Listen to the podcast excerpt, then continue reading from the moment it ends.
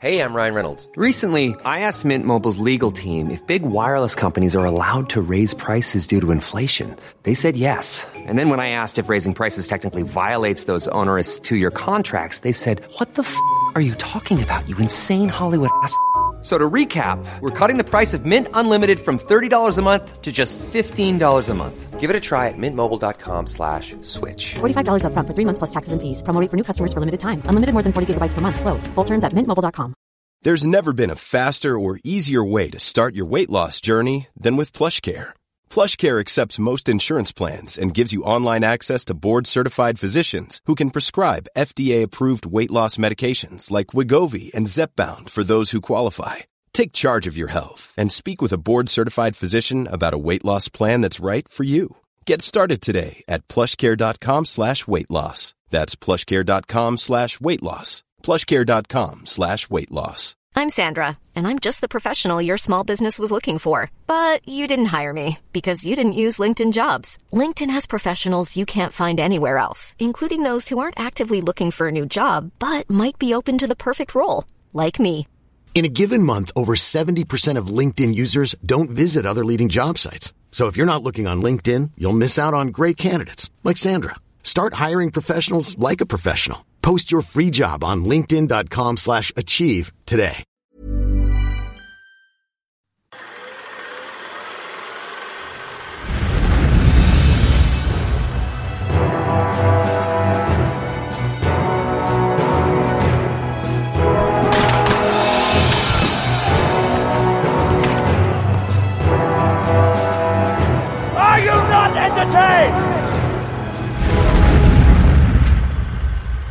Hello, everyone, and welcome to History in Technicolor uh, with myself and with Me, Wolf O'Neill.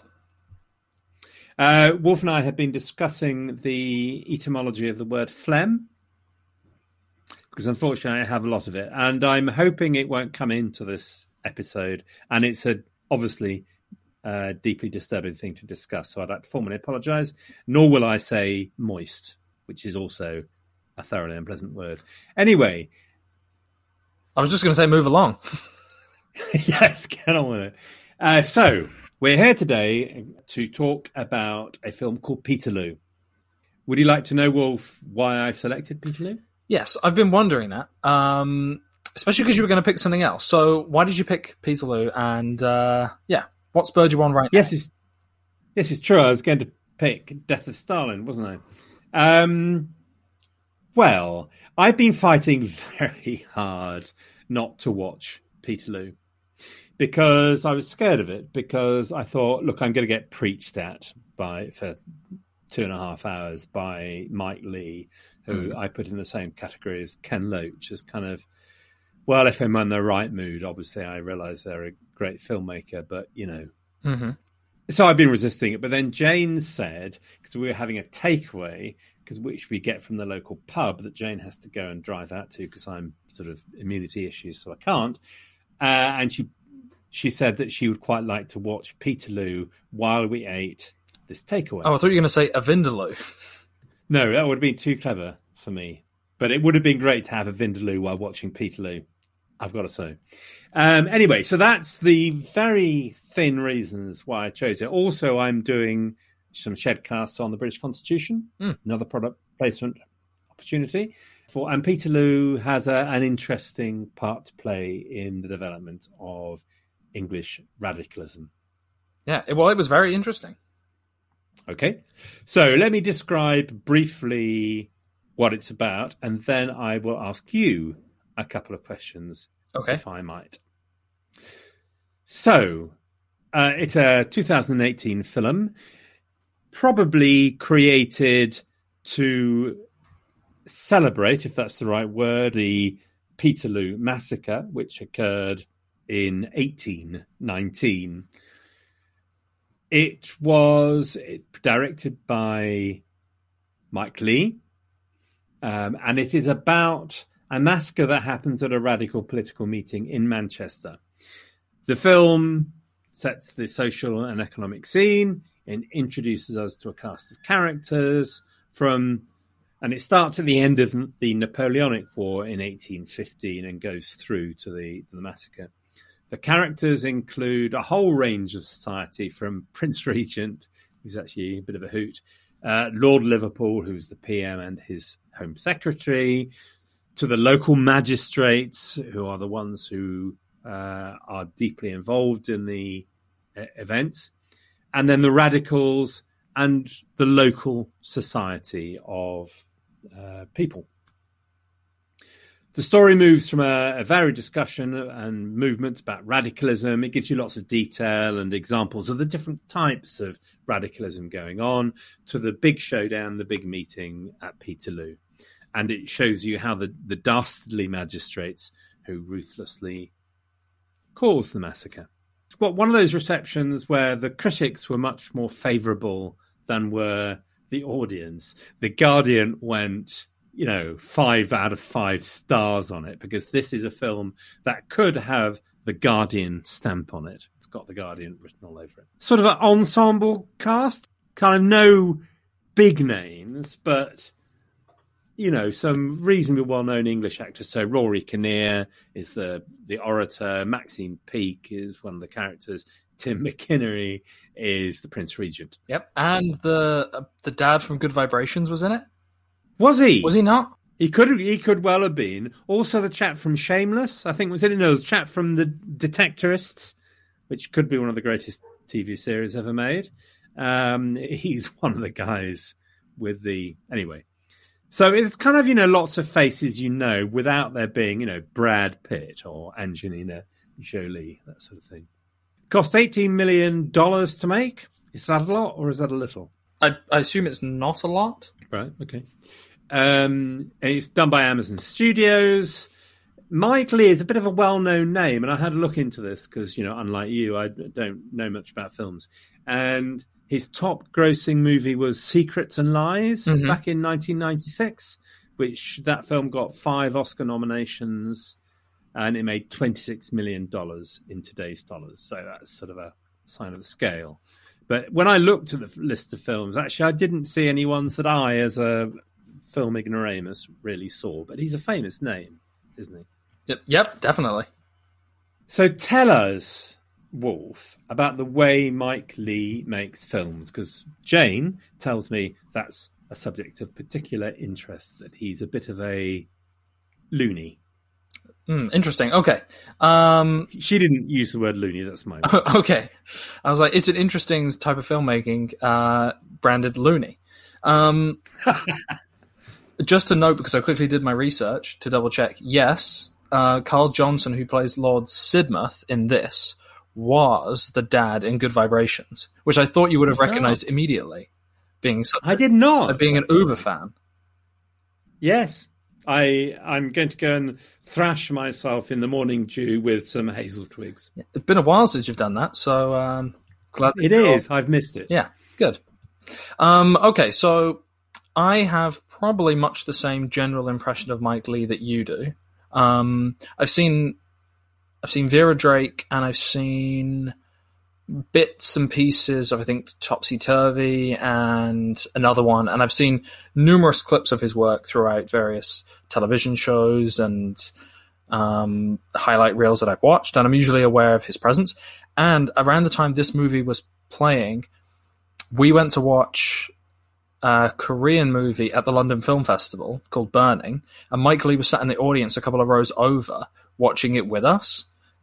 Uh, presumably, did you go and ask for his autograph? No, but it it was quite funny because he, Mike, Mike, he was at the festival because he was doing some talks and he was hosting this film there, but he was pretty much ignored in the crowd. Um, just this little old man sat there enjoying himself. Um, he has great taste in films. We had a wonderful time. Um, I say together, but he didn't know who I was. Um, right. So a little bit of background for him. So he trained as an actor. He, I have to tell you, actually, Wolf, that he speaks very highly of you. Oh, good. Uh, well, I'm pleased. I'm yeah. glad I had an impact uh, from across the room watching a movie. Oh, very much so. Yeah, I can't. I can't shut him up. Um.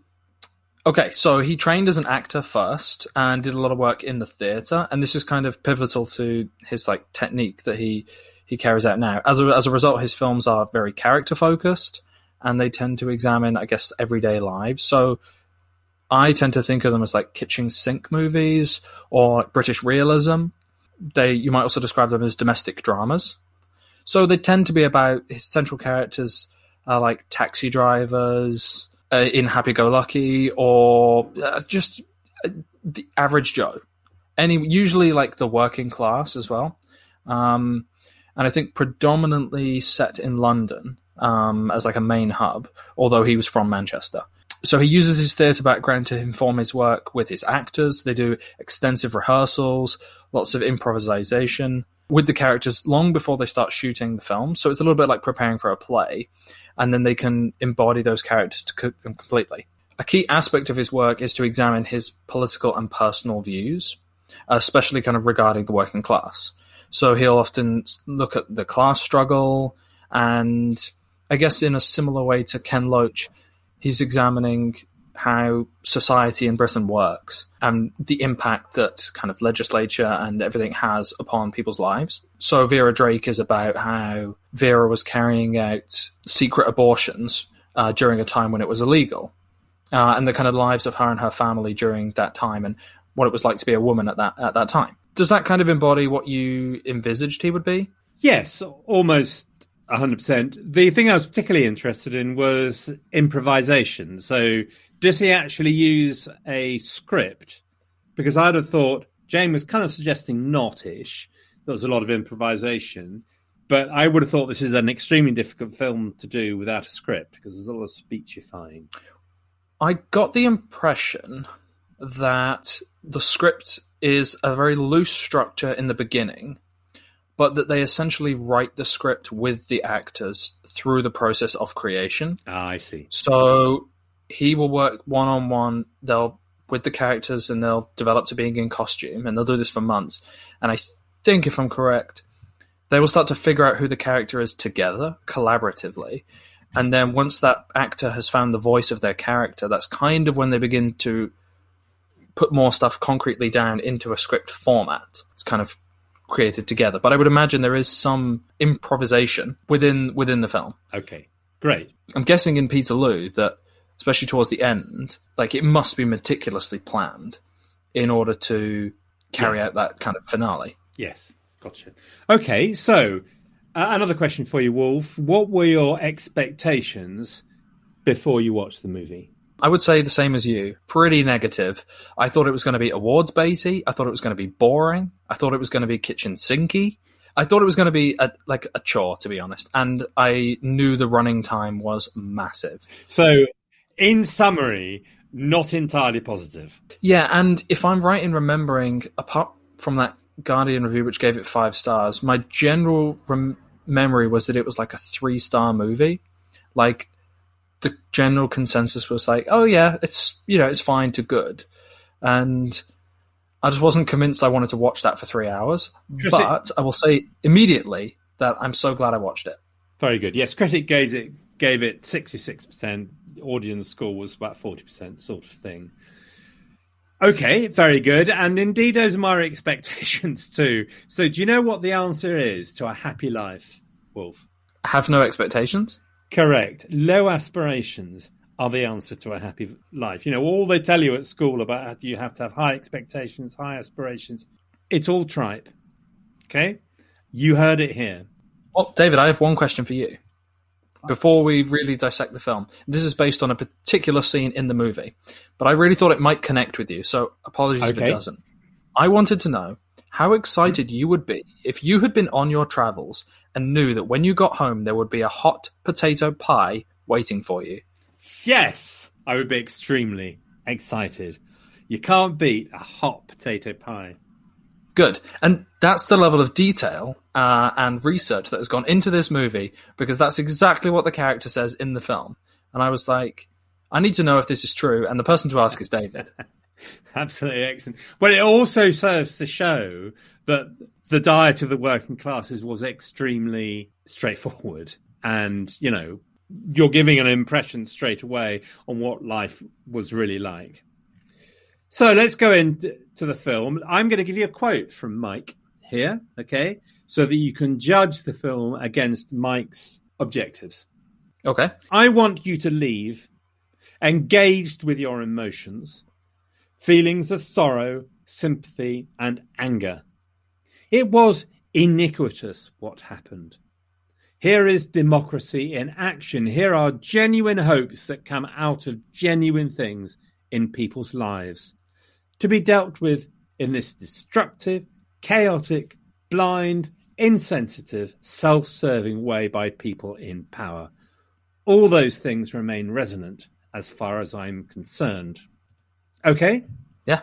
I, I think he achieves it. And I think he achieves it too. But I'm a little bit more qualified than you because I'm a little bit more conservative than you are. So, here's how I feel about the film as a whole. There were pros and cons. It's a bit like a curate's egg. Do you know about the curate's egg? Uh, I think so, but explain it again, please. The curate goes to visit the bishop, and the bishop gives him breakfast. And at breakfast, the curate is given an egg which is bad, which is a bit foul, obviously. But nonetheless, the curate feels very nervous of this, and so he starts to eat it. The bishop notices and he says, Good Lord, how terrible! Your egg is bad. And the curate says, No, no, it's good in parts. Okay, yes. I don't really know why I told So, you that. so the Did film you know- is so the film is good in parts. It isn't rotten, obviously, but it's good in parts. So here's the, here are the good things I thought. The scenery, the costumes, they all do a very good job of evoking the time and the environment. Absolutely fantastic for that. As good as Master and Commander. It does a great job of being historical. He's obviously worked really hard about that, and we'll come back to that. And it has some nuance in it. So that quote gives you the idea this is going to be a Ken Loach crusading movie, and it is in a way, but it also shows you the nuance. So it shows complexity of opinion among the working class. Some of them don't want to do all this marching. They think it's a rubbish idea. There are some people who want to carry weapons and cause fire, you know, be violent. Henry Hunt, the orator, the big radical orator, is not described entirely positively. The mass scene, the de- denouement at the end, is very good indeed and very well organized. It goes on for quite a while, but you don't lose interest.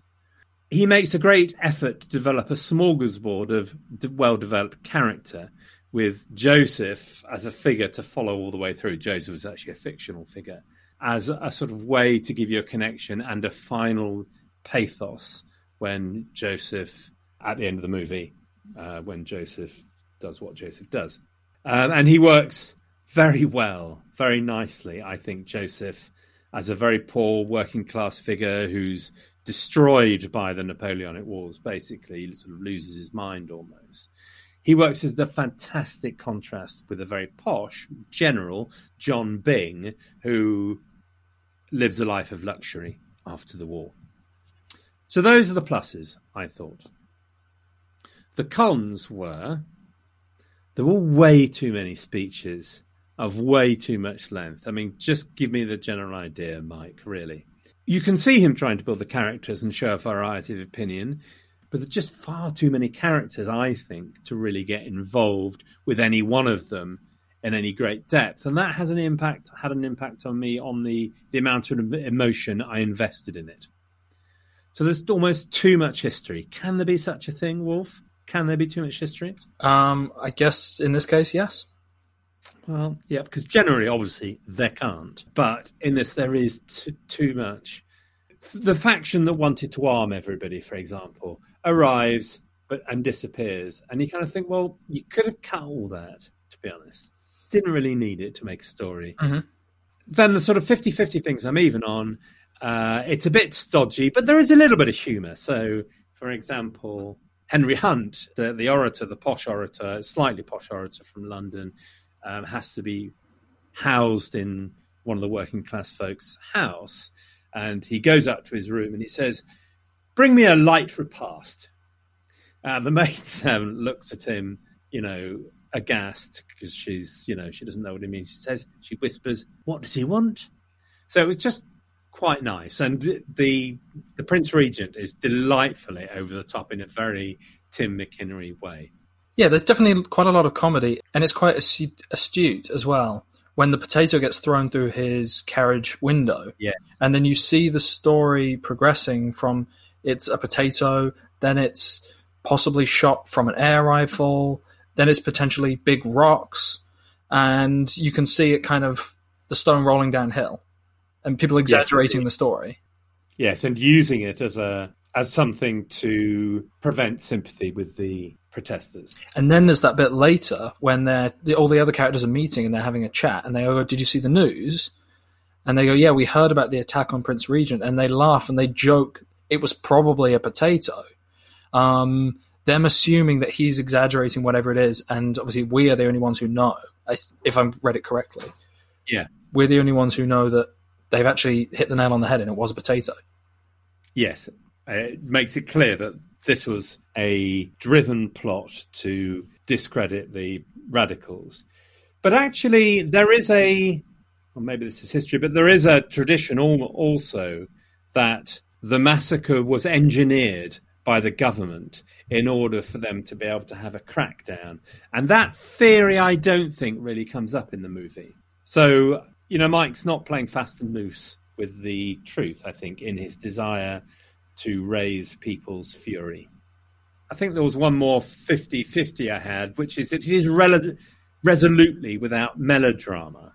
It's lots of drama, but it's resolutely without melodrama. Hmm. Do you know, I would generally think that's a good thing, but hmm, in this case, maybe it could have done with a bit more melodrama. Anyway, those are my feelings of the, of the film. Overall, I was very pleased. I had seen it, and it didn't live down to my low expectations. What about you, Wolf? Uh, yeah, I quite enjoyed it. I it's it's definitely too long, and it's not exactly subtle. But I am not particularly against what it's doing, and I also thought it was weird. I don't know. I just I, I couldn't believe the coincidence that you had selected it right now. We almost watched this movie when it came out in 2018, and I feel like watching the film then would have been one thing, but watching it now after the kind of year we've had and the events that are happening while we're recording and everything, it feels so much more prescient than it did when it was being made and released only a few years ago. Obviously, I'd like to tell you that it was because of my political nous, um, but in actual fact, it was to do with fish and chips. Yes, good.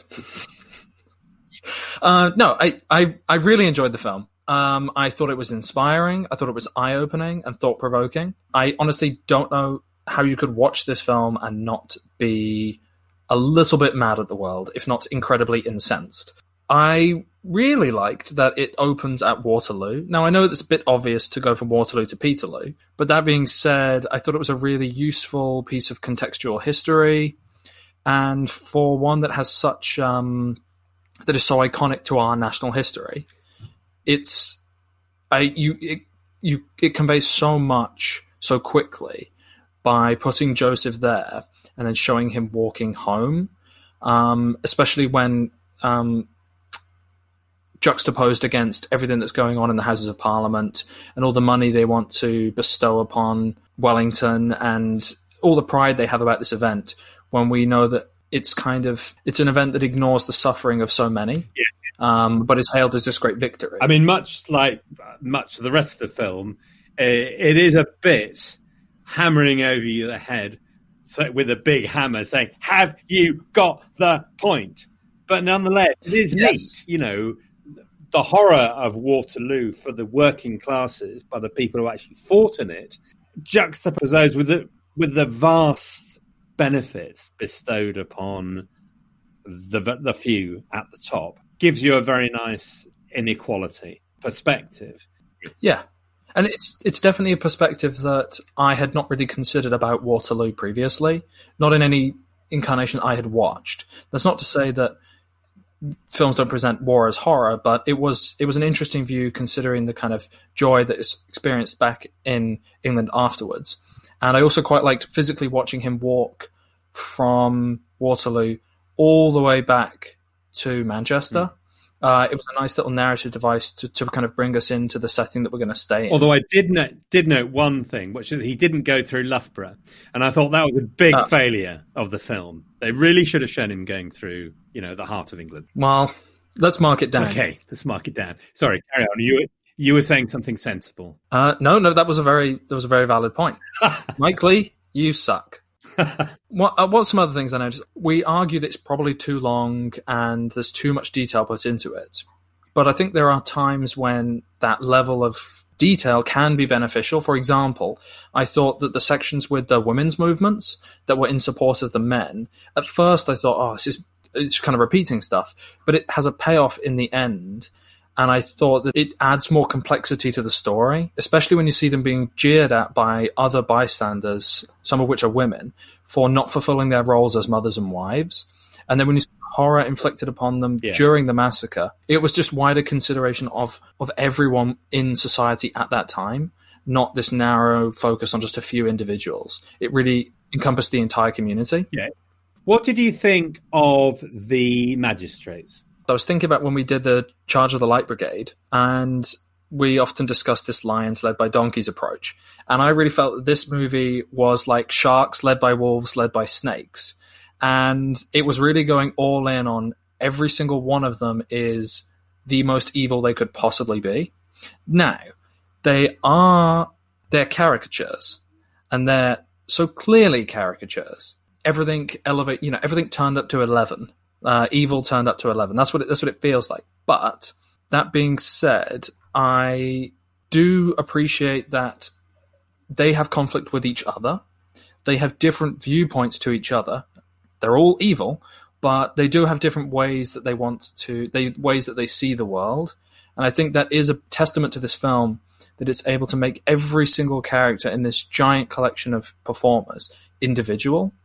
And you do kind of see the different ways that the system and the government and the law would crack down on these people and the kind of different pressures that that these people are under essentially I was expecting a hideous caricature. I don't think it was quite as hideous, actually, as we might think. I mean, it was pretty hideous, but actually, when you look at the characters and how they behave, you know, there's there's nothing. He's not bigging it up that much. There was one bit I think where the court scene, which is very, I think, a very good idea of letting letting you know where power lies in society. I don't think you needed to have the magistrate laughing and mocking the person in the dock. spittle flying from his mouth Yes. So I think there's probably a bit of bigging it up going on there. But nonetheless, what the film point the film makes is this is where power is at a local level in society in 1819. when i say they're caricatured i don't necessarily mean it as a as a complete negative i just think that Mhm. the movie doesn't want to muddy the waters generally the movie Yes. is like we should not be on the side of any of these characters at all and we should know that they have they don't consider the working class to have any worth or value as human beings. And it doesn't hide from that viewpoint. And then the end of the movie is the prince regent saying we should cheer them on for the massacre that they've carried out. They've done their country proud. And they did what we told them we needed them to do. So we've watched these evil characters commit evil acts and atrocities. And then in the end they're rewarded for those atrocities. So one final question. I have also said that I'm not sure I felt particular personal engagement in any individuals because of the breadth of the characters. What what did you feel? Did you feel engaged with those people as individuals? Did you think they were well drawn? So I'm a bit torn on this because the ending definitely has impact upon me. And it has impact because I recognize so many of the people in the crowd. So it has achieved something in that. And I definitely care about a lot of them. But that being said, I don't really have a, a strong connection or affinity to any of the characters. Not a single character, because there are so many, and they all have such small moments. Hmm. I guess that the, in especially in contrast to the magistrates, I think that the the working class and the people of the rally and the people of Manchester, they're slightly more complex as individuals. Like you get to see, as you've already said, all their different views on what they should be doing and how they should fight back and what action should they be taking and if they should be taking it. and they're having all these discussions amongst themselves, and we get to see their interactions with neighbors and friends, with their family. I don't know. We get a real insight into their lives, and that that side of their life is actually genuinely developed. Um, there's like the scenes with the shopping and selling of the eggs because they need to make pies, and I enjoyed seeing the detail in the everyday life, like how they how they live at this time. I thought that was really good, and I guess what I would say is that yes, they aren't particularly developed, but I don't want to do them a disservice because I do think that it, it kind of works within the context of the film, and it's maybe the right strategy to go broad than to focus on just a few people. Okay, so let's move on to the history then. I'm going to read you a, a poem, darling. Okay, I can reassure you it's not a love poem, although I've always assumed that that was the only purpose for poetry because, you know, poetry is by and large incomprehensible. But here is a poem which I think is quite comprehensible. You ready? Uh, are you in hearing poetry mode? Always. Excellent. An old, mad, blind, despised, and dying king. Princes, the dregs of their dull race, who flow through public scorn, mud from a muddy spring. Rulers who neither see, nor feel, nor know, but leech like to their fainting country cling, till they drop blind in blood without a blow. A people starved and stabbed in the untilled field. An army whom liberticide and prey makes a two-edged sword to all who wield golden and sanguine laws which tempt and slay. Religion Christless, godless, a book sealed, a senate, time's worst statue unrepealed, are graves from which a glorious phantom may burst to illuminate our tempestuous day. Who wrote that poem, Wolf? Um, is it written about either the Peterloo massacre or just this period of time in general? I'm assuming so. It's written in the same year, actually. I think there's another poem written after it. Mm. It was written by Mary's husband. Uh, which, which Mary? Mary Shelley. Oh, Percy Shelley. Percy, that's right that is a flavour of the radical's view. And I think he writes a poem called The Mask of Anarchy, actually, which is specifically about the Peterloo massacre. Hmm. I think the one failing of the film, but I don't know how we could put it right, or when we think about the film, we need to think about, is that this is a period of blind panic by the ruling classes. So what has happened with industrialization, which we always talk about industrialization as the impact it has on the working classes because their lives are thrown up into the air and they find themselves a completely different situation. But you need to think also a little bit about the oppressors. I know we don't like talk, talking, thinking sympathetically about oppressors, but nonetheless, in order to understand their situation, you need to understand that many of the bonds that have held society together have broken. England has been moving for some time from a feudal society to a capitalist one. And many of the old bonds are broken. And population has grown, uh, poverty has grown to some degree as well as wealth. Great inequality has is, is, has grown. Well, I don't know if it's grown, but inequality is very visible. People are not set in their parish as they used to be. There are these very big towns all over the place we've just had the Napoleonic War, and we now have a terrible recession. The French Resolution has just happened with the terror associated with that. So the ruling classes are in ferment, not just about the Napoleonic, Wars, but also about all this the vagrancy that goes on.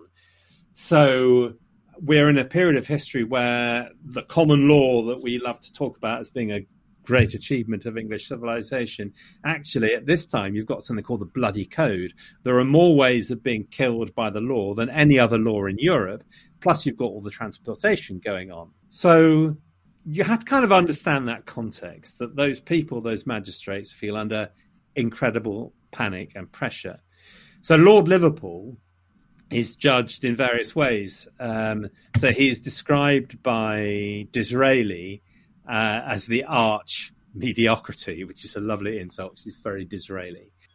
But a, a historian's view, a historian called Norman Gash, his view about the English Terror, as it's called, the security measures taken by Lord Liverpool at this time, are this. The security measures taken from between 1817 and 1820 were recognised as relatively moderate response by contemporary standards to a difficult situation, and Liverpool's desire to encroach as little as possible on constitutional liberties received belated acknowledgement.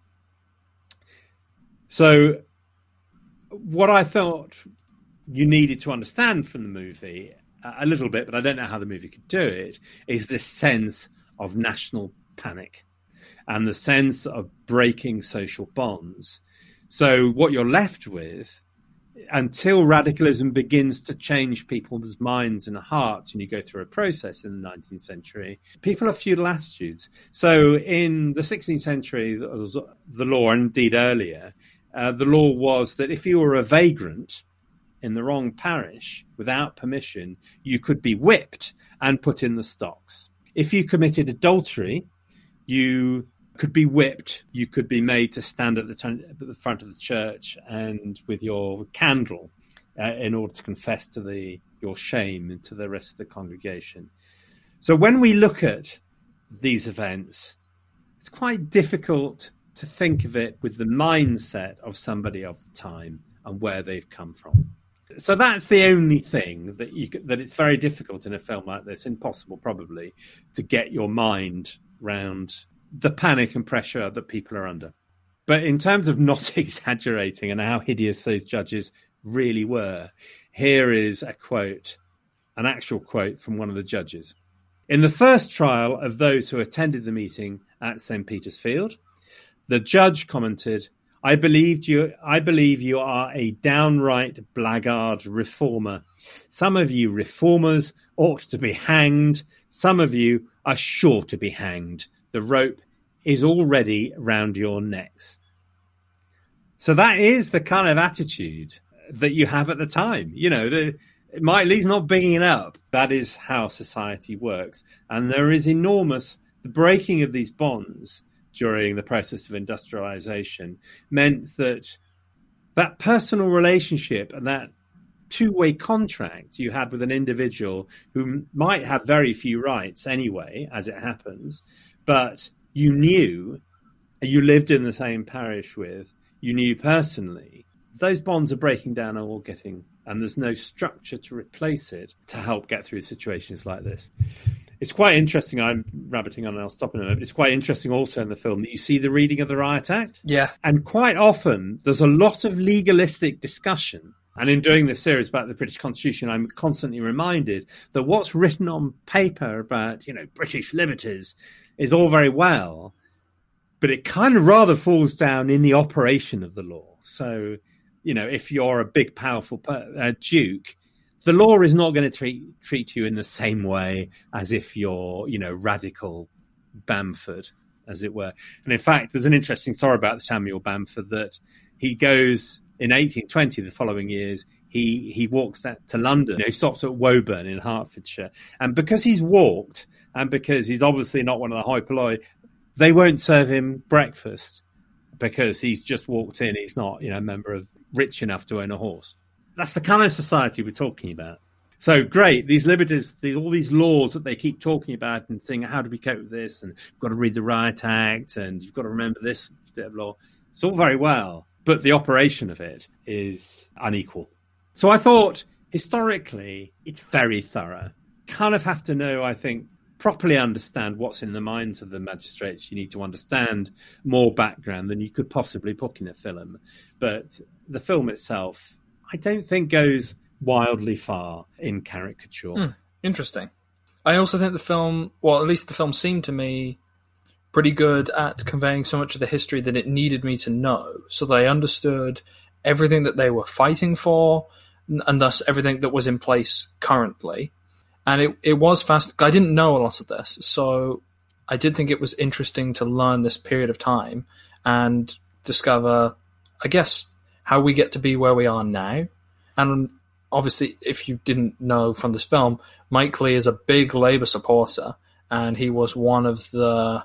No. He had he had uh, he signed the the I thought I had him down. Corbyn I had him down in the Brexit party. Ah, okay. I had him as a Farage lover. Well, anyway, I was just going to say that he had signed that uh, document that went around a year or two ago in support of Jeremy Corbyn, and I, I often see him joining up with various um, businesses that are having like labor disputes or union problems. He'll often be on the side of the workers versus the employers, and he'll he'll um, he'll wade in and uh, give his support. I mean, we're, going to talk about you know the relevance of what uh, the film and its relevance to today, and without getting into any of you know the individual party politics and all the rest of it, I would say that there are a couple of things either way. From my point of view, you might disagree. From my point of view, it's very important to us to understand just how hard it is to change society in the fundamental way that society changed during the 19th century and indeed has changed over the 20th century. The, the things that we take as standard now and get a bit cross about, we've been through a process that has cost blood. And the other thing, the corollary of that is to value what we have. And this is the, the, the conservative in me speaking. There's so much outrage all the time these days fine and probably very well meant and very well deserved. But look at where we've come. And there's a generational thing as regards this, I think. So much cultural change, I'm preaching here, I'm sorry, much cultural change happens not because of also because of what necessarily just because of what people do, although that's important, that's the most important thing. But also it happen you have to wait generationally cultural change takes a long time. So the Reformation, we think of the Reformation as being, you know, Henry the Eighth, and there's kind of one view which says, right, in 1533 we're a Catholic country, in 1534 we're a Protestant country. It's completely wrong. It's not really until the generations have changed that England is a Protestant country by the death of Elizabeth I at the end of the at the beginning of the 17th century. Change, cultural change of this can, can take generations. Anyway, I've gone on long enough. I think it does have great resonance with with now, but in more ways than one. For me, it's not just about an outrage thing. My God, aren't the ruling classes hideous? It's also about the cost of liberty, what it takes, and how important it is to hold on to it. Yeah, I thought it was it was very inspiring. I don't know. It was just it was. I was deeply fascinated, and I kept thinking about how obviously we're always talking about proportional representation. So I can see you on Twitter on the same day arguing for more proportional representation, and then watching this movie and seeing these people arguing to have any type of a voice at all. Um, mm. you know, two hundred years ago, and the women in this film, there's no consideration even amongst them that they will have a chance to vote because that's absurd to even yeah. consider since the men don't have a vote and then the the people you vote for don't even represent your area and have no connection with you so you have literally no say in the government just to see even how far we've come since then to now is staggering but i guess what's always interesting is how i guess we'll always be in this state of fighting for something more so it yeah. feels really relevant even though what they're they're asking for is something we currently have the urgency and the kind of pressure they're under is something that does connect to us uh, at this moment. I think so too. Well, okay, so I had a couple of questions. First of all, had you ever heard of the Peterloo Massacre before this movie? Yes, I did it at school. I'm constantly okay. going on to Twitter things actually and saying, "Oh, I did this at school," um, where people are getting outraged about we don't do enough Irish history, or we don't do enough Black history, or we don't know enough about slavery and all the rest of it. I'm saying, oh, interesting. So I'm beginning to think either people have got a point, an axe to grind, and they, you know, they're just making a, a point which isn't made in truth, or I had this fantastic history education at a grammar school, which, you know, was all gone wrong. Okay. And then I guess, um, yeah, well, I had never heard of it. So it wasn't so much. Something's gone wrong with our education then. Well, no, I think it's just always changing. We're just study different things. But I did notice from kind of a little bit of loose reading that this event wasn't really memorialized. I think it was one blue plaque, and it was a blue plaque that set, had questionable phrasing that didn't really suggest that the people of Manchester were brutally slain, but that there was some conflict of which it was like a two sides, everyone's kind of bad thing. and I definitely got the impression that it wasn't really mem- memorialized until very recently, I guess in conjunction with the film. So there is a point to make that yes, you studied it at school, but it is an event that most people aren't aware of. And I do wonder if part of that is because it takes place up north. I do think we have a bit of a problem, or Maybe, not necessarily a problem, but at least in the south, maybe I have less understanding of the issues that have taken place now or in the past uh, in other parts of the country. Yeah, I think it's interesting. I hadn't con- considered that. Do you think you studied it because you lived further north when you were at school? Well, you know, Loughborough is the crowning achievement of English civilization, as you know. So maybe I don't know, but it is a inter- very interesting point. I don't know what to comment. I mean, I agree that we're far too, you know, great regional differences, and that's a real problem for England. Whether it strikes into history, I don't know. I don't know. I, I think I just think it's interesting that Interesting question. that that uh, Jane commented that when she'd been to Manchester, she didn't know where this took place, couldn't didn't know where the square was. I've been to Manchester, I'd never even heard of it. Presumably, I guess maybe I don't know. It could be in a different part of the city because it's so developed. But you could argue that something like this needs to be remembered a bit more, especially as I read it's one of the most influential radical moments in British history that there's ever been. I mean, that's one of the things about the film which I don't think, or, or the verbiage after it that necessarily Hmm, was, because okay. It doesn't really go anywhere, um, or it takes a long time for it to do. And maybe if there's a story about that, is it, it is about the evolutionary change of English and British politics. Funnily enough, the following year there's what they in Scotland in Glasgow there's what they call the Radical War. I mean that's talking it up a bit, but it's a very similar type, in fact, wider protest than the Peterloo.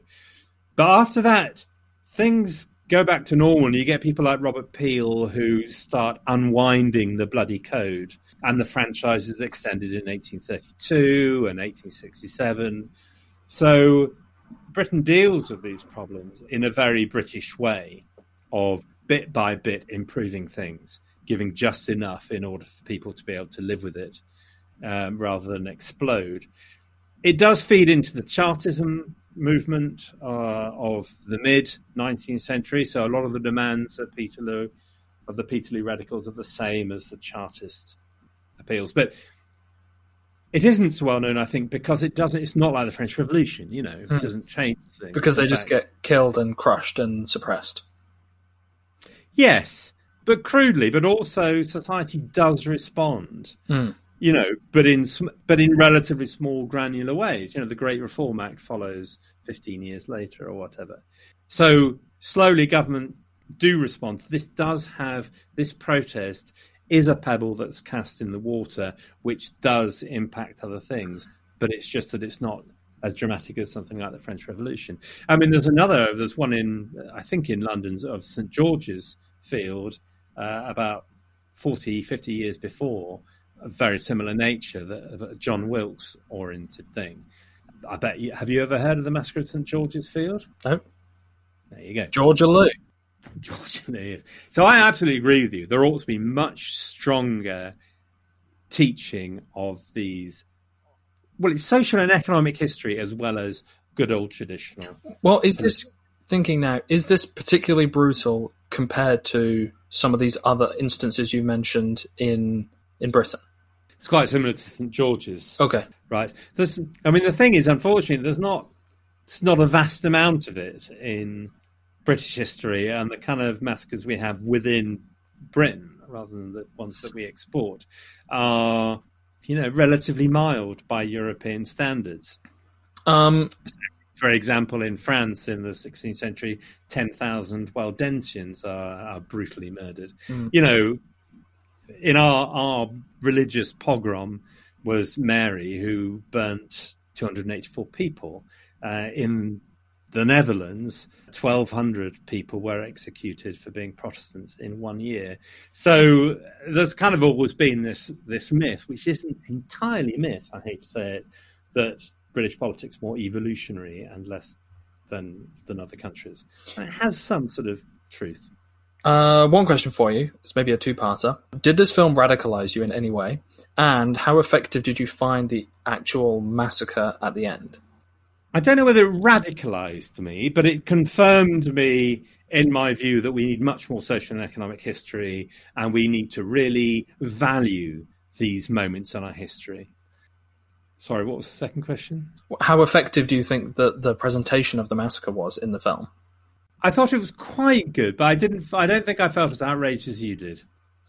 I thought it was. To be honest, I thought it was quite functional. That it was Yeah. still trying to show me what happened in some detail, rather than trying to pull on my heartstrings. But maybe I'm just a deeply insensitive person, and I think that might be the case.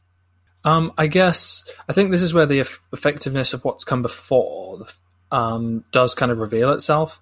Um, it is quite functional, but the fact that I still have the same response that I do lets me know that I must have cared about the characters they had set up. Yeah. Definitely, I think it was Joseph, as you were saying, that that is a shocking moment because we followed Joseph throughout his journey. Yes. I think that's been well set up as the big moment that this person who's given his life for his country and has been destroyed by that is now just savagely, you know, sabred in uh, in St. Peter's Field. Yeah, and most of your main characters, like we, like we'll, will they'll give us that nice little chat in the crowd where Maxine Peake shares some bread with those people who've travelled from Wigan.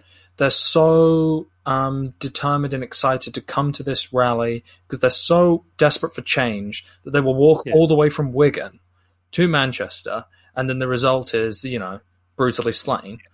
Um, Absolutely, and and their expectation that change can and will happen, and, and which is a thread, as I say, throughout English radical history, um, of ordinary people believing that if they can just say this stuff, people will, of course, you know, their their lords and masters, their social superiors, will of course see the good goodness in it and will do the right thing and only to be disappointed. Anyway, we need to finish. Okay, well, first of all, quality of the film. Uh, what would you give it out of out of ten?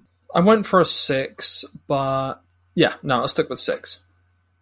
Okay, I've been more generous. I think I'd say seven because you know I was engaged. I didn't get bored, despite the worthiness. I, I appreciate worthy but dull is as you know. you- you- uh, and I do have to admit, I also I wasn't really. I knew it was long, but I, I guess I wasn't really bored, and I did get through the the film mostly intact. Okay, and then historical accuracy. What should we give it for that? So I was going to guess it's an eight. Okay, and I went for nine. Okay, but you know, eight, nine, what you know, what else? no, no, go with it. Essentially, okay, go with a nine.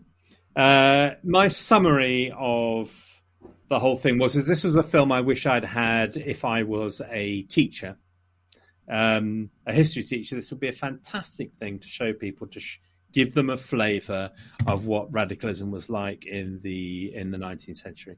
Brilliant. Okay, thank you very much for listening, everybody. Do come across to the Facebook site and voice your opinion and vote and all the rest of it, and just have a good time. This film is on Amazon Prime. Yeah, should be able to get it fa- fairly easily. Okay, thank you for coming, everybody. Goodbye from me. And goodbye from me. All right, bye all. Are you not entertained?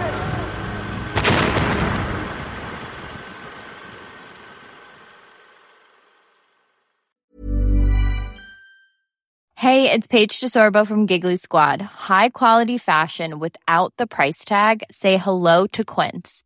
I'm snagging high-end essentials like cozy cashmere sweaters, sleek leather jackets, fine jewelry, and so much more. With Quince being 50 to 80% less than similar brands. And they partner with factories that prioritize safe, ethical, and responsible manufacturing. I love that. Luxury quality within reach. Go to quince.com slash style to get free shipping and 365 day returns on your next order. Quince.com slash style. Hold up. What was that? Boring. No flavor. That was as bad as those leftovers you ate all week. Keke Palmer here, and it's time to say hello to something fresh and guilt-free. Hello Fresh. Jazz up dinner with pecan-crusted chicken or garlic butter shrimp scampi. Now that's music to my mouth. Hello Fresh. Let's get this dinner party started. Discover all the delicious possibilities at hellofresh.com.